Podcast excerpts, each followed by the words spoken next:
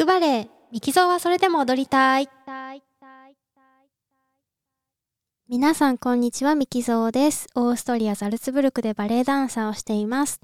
はい、えー、今はね、夜の、えー、4月14日の11時過ぎなんですけれども、あの、明日ですね、うちの劇場では、えー、新作の初演があって、その前夜ということで、えー、その気持ちをちょっと収録しようかなと思って、えっ、と、収録しています。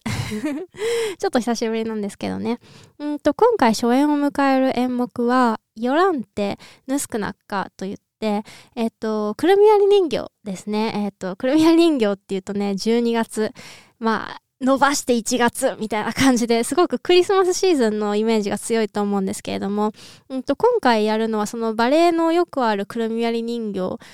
がもちろんちょっと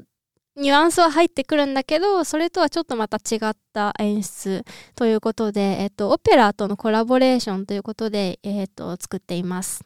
うんと、当時、あの、このね、くるみ割り人形というのがね、もう100年、あの以上前になると思うんですけれどもそのチャイコフスキーが音楽を作って初演本当に世界で初めて初演したっていう時は、えっと、当時は、えっと、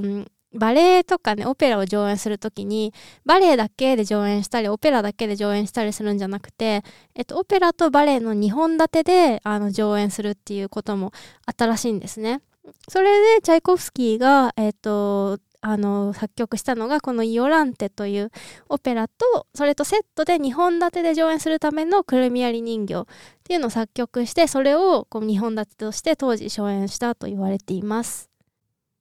で、今回、えっと、うちの劇場がやるバージョンっていうのが、その、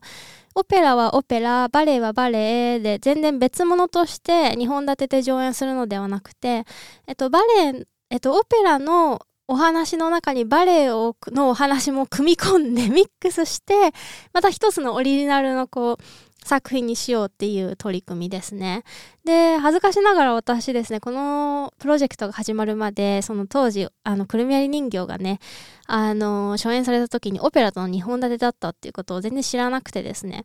で、くるみ割り人形っていうのはクリスマス時期になるともう世界中どこのバレエ団でもやってるものなので、あの、もちろんね、音楽から話から全部、あの、知ってるし、あの、もしね、わからない人は、あの、概要欄に あの、くるみ割りを何回か、くるみ割り人形のお話とかをね、何回か喋ってるので、えー、そちらの方を見ていただければなと思うんですけれども、えっと、このオペラのね、ヨランテ、ヨランテっていうのはどういうお話なんだろうというふうに思ってですね、今回、えっと、初めて、えー、知ってたんですけど、すごく面白かったので、こちらでも紹介したいなというふうに思います。えー、あるところに、ある国にですね、ヨランテという名前の、えっ、ー、と、お姫様がいました。で、そのお姫様はね、盲目なんですね。ただ、そのお姫様の父である王様は、うんと、そのお姫様に、自分の子供に、娘にですね、あの、自分が盲目であるっていうことを気づかせたくなかったんですね。なので、その国では、彼女に、あの、あなたは盲目ですよっていうことを伝えた人は死刑になるっていう、あの、法律がありました。で、ヨランテは、その、まず、その、誰も、あなたは盲目ですよっていうことを言わないので、その、見える見えないの概念がまずないんですね。その、盲目とか、その見えるっていう概念自体がなくて、こう、人はみんなこんなもん、こういうもんだというふうにね、あの、人の近くっていうのは、あの、触ったり、ね、匂いを嗅いだりっていう、そういうもんだっていうふうに思いながら生活してるんですけど、やっぱりある程度大きくなって少女になってくると、なんか私の人生には何かが欠けているっていうふうに、うんと、周りの人はよくしてくれるけど、すごく私との間に壁を感じるみたいなね。なんかその、自分の人生に何かが欠けている、それは何だろう何だろうって思いながら、あの、悩み始めるわけなんですね。で、そんな時にヨランテは、ヴォルデモートという、え、男性に出会います。この男性はですね、その国の外から来た人なんですね。なので、その国の中で彼女に盲目であるってことを、あの、伝えると、あの、死刑になるっていう、あの、前提を知らないで、あの、ヨランテと話してしまうんですね。それで話していくうちに最初は気づかないんだけど、あの、この赤いバラをどうのこうのみたいな感じで、なんか赤いバラの話をしてて、彼女が赤って何って 何を言ってるのっていう風に言って、あ、彼女は盲目なんだと思って、あ、君は盲目なんだねっていうふうに言ってしまうんですね。で、彼女がその見える見えないという概念に気がつくんですね。ただその、彼がボルデモートが彼女に盲目であるってことを伝えたってことがやっぱり知れてしまって、で、王様は怒って彼を殺そうとするんですけれども、最後はその少女ヨランテがその自分の愛する人を、え救って、あの、救うっていうか、お父さんに対抗して、あの、その愛する人を救うっていうお話でした。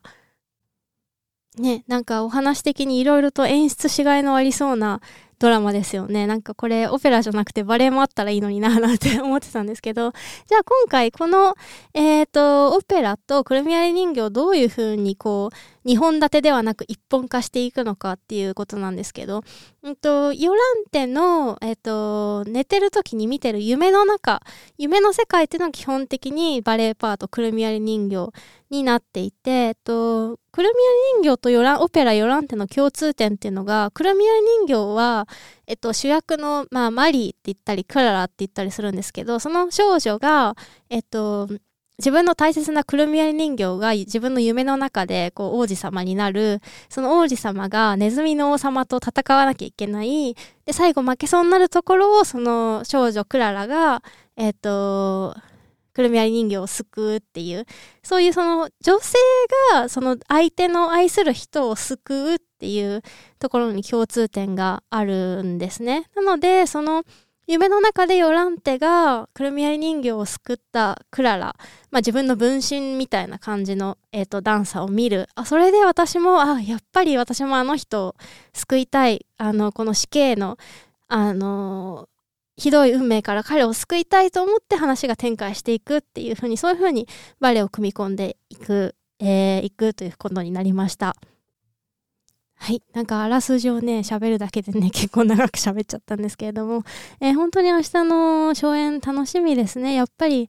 うんと、初演の前って、こう、気が引き締まって、あの、自分自身もちょっと感覚が研ぎ澄まされる感じがするので、なんか自分の中でいろんな発見も多い時期ですし、やっぱ舞台の上でしかできない表現っていうのもすごくあると思うので、明日の踊、明日踊るのがね、本当に楽しみです。えー、このバレエを作るにあたって、あの、振付家の、えー、方がね、言った言葉ですごく印象に残っていることがあるので、それを紹介したいなと思います。えっと、この踊りを踊るときは夢の中なんだけども、なんかその自分がその夢の中の登場人物として踊るときに何かその人生になんかすごく忘れがたくて懐かしくてでそれはもう二度と時が過ぎてしまえばそれはもう二度と戻ってこなくてでそれは戻ってこないことは悲しいことじゃなくてその自分の人生、その先の人生に何かを、何かすごく美しいものを残していってくれるような、なんかそんな感覚、ちょっとノスタルジーっていう一言だけではちょっと自分は言い表せないんだけれども、なんかその自分の人生の中に美しいものを残していく、そういうもの、もう二度と戻ってこなくて、で、思い出すたびに、ああ、すごく美しかったな、あの時は思えるんだけれども、もう二度と戻ってこないもの。なんかそんな感じのことを、うんと、考えながらというかな、なんかそんなものを残していくつもりで踊ってくれっていう風に言ってましたね。ちょっと、あのー、ちゃんと日本語にできたのか わからないんですけど、伝わってくれると嬉しいなと思います。なんか明日の公演ね、なんか、あの、自分たちにとっても見てくれる方にとっても、なんかそんな、うーん、ものを残せるような、というかね、決して悲しいものじゃないんだけど、二度と戻ってこなくて、なんかね、そんなこと考えると、うん、なんかあの、自分は泣きそうになっちゃうんだけど、そういう公演になったらいいなというふうに思います。はい、それでは最後まで聞いていただきありがとうございました。またお会いしましょう。